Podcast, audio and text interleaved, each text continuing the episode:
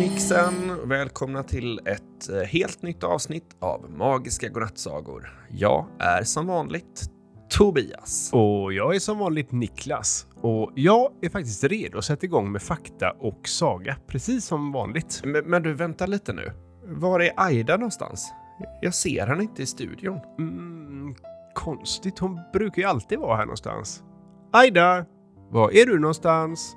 Jag är här inne. Var då någonstans? Aida, jag, jag kan inte se dig.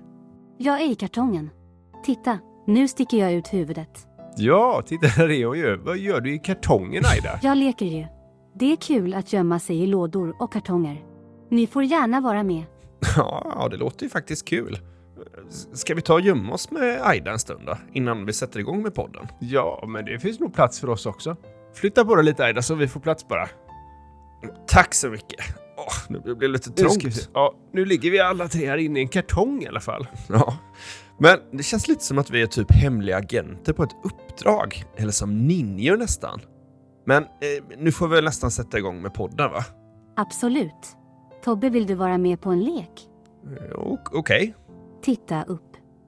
Okej. Titta ner. Mm. Gapa. Gapa, okej. Ah. Du ser ut som en apa. Okej, ja det där var lite roligt i alla fall. Haha, kul va? Men okej, då kanske vi ska ha lite fakta. Ja, det tycker jag det är hög tid för. Vad har vi för tema för faktan idag Aida då? Idag blir det fakta om ninjor.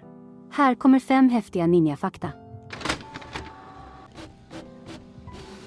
Härligt! Då kör vi igång eh, kvällens fakta. Idag om ninjor.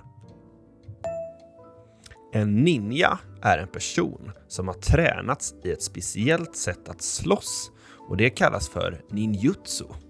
Och ninjor, de var spioner och lönnmördare som levde i Japan för länge, länge sedan.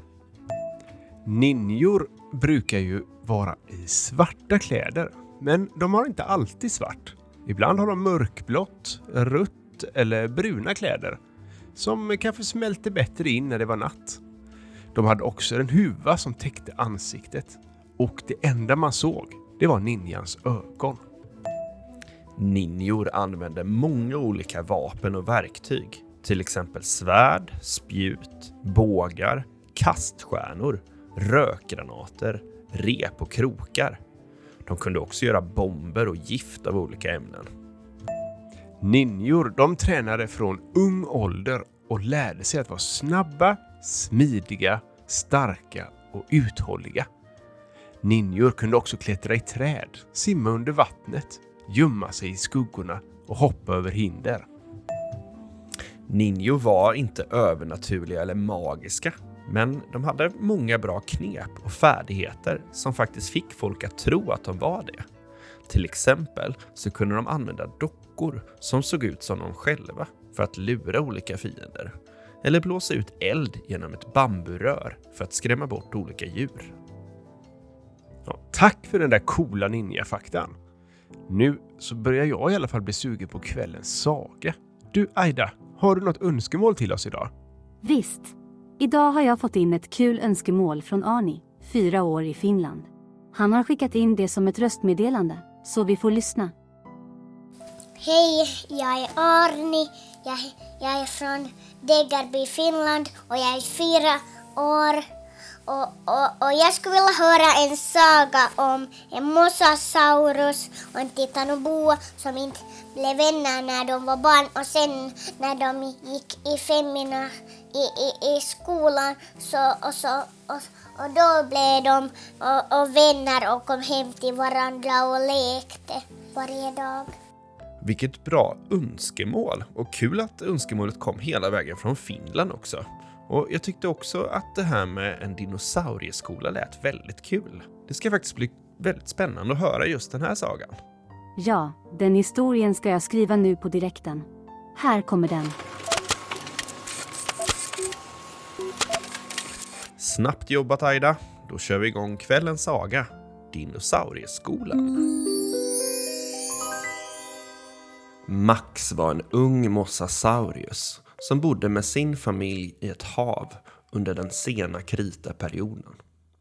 Hans favoritsysselsättning det var att jaga fisk tillsammans med sina Mosasaurus-kompisar.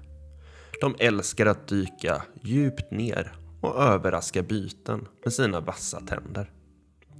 Tina, hon var en titanoboa.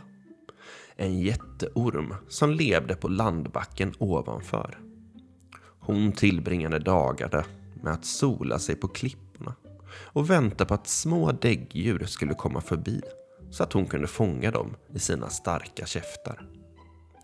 Max och Tina gick i samma klass i havsdjursskolan men de umgicks aldrig med varandra. Titanobor är så långsamma och tråkiga, tyckte Max. Mosasaurier, de är våghalsiga vildhjärnor, sa Tina om Max och hans vänner. På raster och efter skolan höll de sig för sig själva eller med sina kompisar från den egna arten. Trots att de sågs i klassrummet varje dag visste de knappt någonting om den andra. Men snart skulle ödet föra ihop dem på ett oväntat sätt. För en dag så meddelade fröken T-Rexia att hon skulle göra ett gruppprojekt om havets ekosystem med alla barn. Ni ska para ihop er två och två och ni ska vara två mellan olika arter också, sa hon. Max och de andra mosasaurerna stönade. Tina sänkte huvudet generat och var rädd att ingen skulle vilja vara med en titanoboa. Till Max förtvivlan hamnade han i ett par med Tina. De satte sig tveksamt bredvid varandra. Jaha, så vad ska vi göra då? Frågade Max motvilligt. Vi kanske kan göra en affisch om korallrev, föreslog Tina lite försiktigt. Tråkigt, tyckte Max. Hellre om farliga hajar. De började diskutera fram och tillbaka. Max ville skriva om mosasaurier och Tina om växter. De kunde inte enas. Till slut sa Tina irriterat. Du bryr dig bara om rovdjur. Och du bryr dig bara om tråkiga växter, fräste Max tillbaka. De satt tysta en stund, sura på varandra. Men så insåg Max att de faktiskt behövde kompromissa. Ja, ja, okej, okay, vi kan ta både växter och djur, sa han. Tina log lite. Kanske var inte mosasaurier så hopplösa trots allt. Sakta började de två olika arterna närma sig varandra. Och efter deras första konfrontation började nu Max och Tina jobba mer konstruktivt med sitt projekt. De valde att fokusera på korallrevens ekosystem med både växter och djur. Även om de fortfarande hade olika åsikter ibland så lyssnade de nu på varandra och kom fram till bra kompromisser. När de träffades efter skolan upptäckte de att de faktiskt delade många intressen. Båda älskade att utforska reven och lära sig om nya arter. Titta, där är en kronsköldspadda, sa Tina när de simmade runt ett rev tillsammans. Coolt! Den är ju nästan lika stor som dig, skrattade Max. De hittade ett övergivet piratskepp som var fullt med guldmynt och smycken vilken häftig upptäckt, sa Max. Nu har vi riktiga piratsouvenirer till vårt projekt. När projektdagen kom presenterade Max och Tina sitt arbete för klassen. Alla var imponerade över deras fina affisch och så kreativa idéer. Och efteråt sa Max Bra jobbat partner. Vi är ett riktigt bra team. Tina log stort. Kanske var inte mosasaurier så vilda och oborstliga trots allt. Efter projektet i skolan fortsatte Max och Tina att umgås mer och mer. De insåg att de faktiskt eh, trivdes i varandras sällskap, trots att de var från olika arter. Och en dag, när Max lekte med sina mosasaurierkompisar, så kom Tina förbi. Vill du vara med och leka med oss? frågade Max. Tina tvekade skulle de andra mosasaurierna acceptera henne. Men jo, de välkomnade henne vänligt till leken. De jagade varandra genom vågorna och letade efter skatter på havsbotten tillsammans. Och en annan gång bjöd Tina med sig Max till en picknick med hennes vänner. Max var nervös över att vara den enda mosasaurien på picknicken. Men Tinas vänner blev snabbt imponerade över hans dykningstricks och skojiga skämt. Max och Tina insåg att deras rädslor för varandra hade varit helt felaktiga. Och deras nya vänskap spred sig. Snart så lekte mosasaurier och titanoboor tillsammans överallt. Tänk att vi någonsin trodde att vi var så olika, sa Tina en dag. Max nickade. Jag är så glad att vi lärde känna varandra. Du är min bästa vän, Tina. Tina log stort. Vänskapen mellan dem visade att man aldrig ska döma någon på sitt utseende eller art. Max och Tina fortsatte att vara bästa vänner genom resten av skoltiden. Deras vänskap inspirerade många andra mosasaurier och titanoboer att också bli vänner över sina artgränser.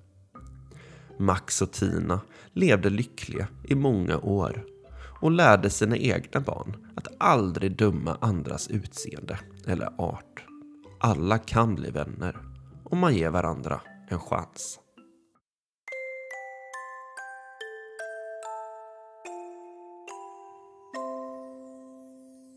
Vilken underhållande och spännande saga. Tack för underhållningen Aida. Ja, du gör verkligen våra kvällar roliga med dina kreativa sagor. Och tack Ani också för den här grymma idén. Det är så skojigt att få vara med er och alla som lyssnar. Ni är de bästa jag vet. Men nu börjar det bli sent, så nu är det faktiskt dags att säga godnatt. Ja, du har rätt som vanligt Aida. Men det bästa av allt, det är att vi hörs snart med ett nytt avsnitt. God natt alla barn. Dröm något fint.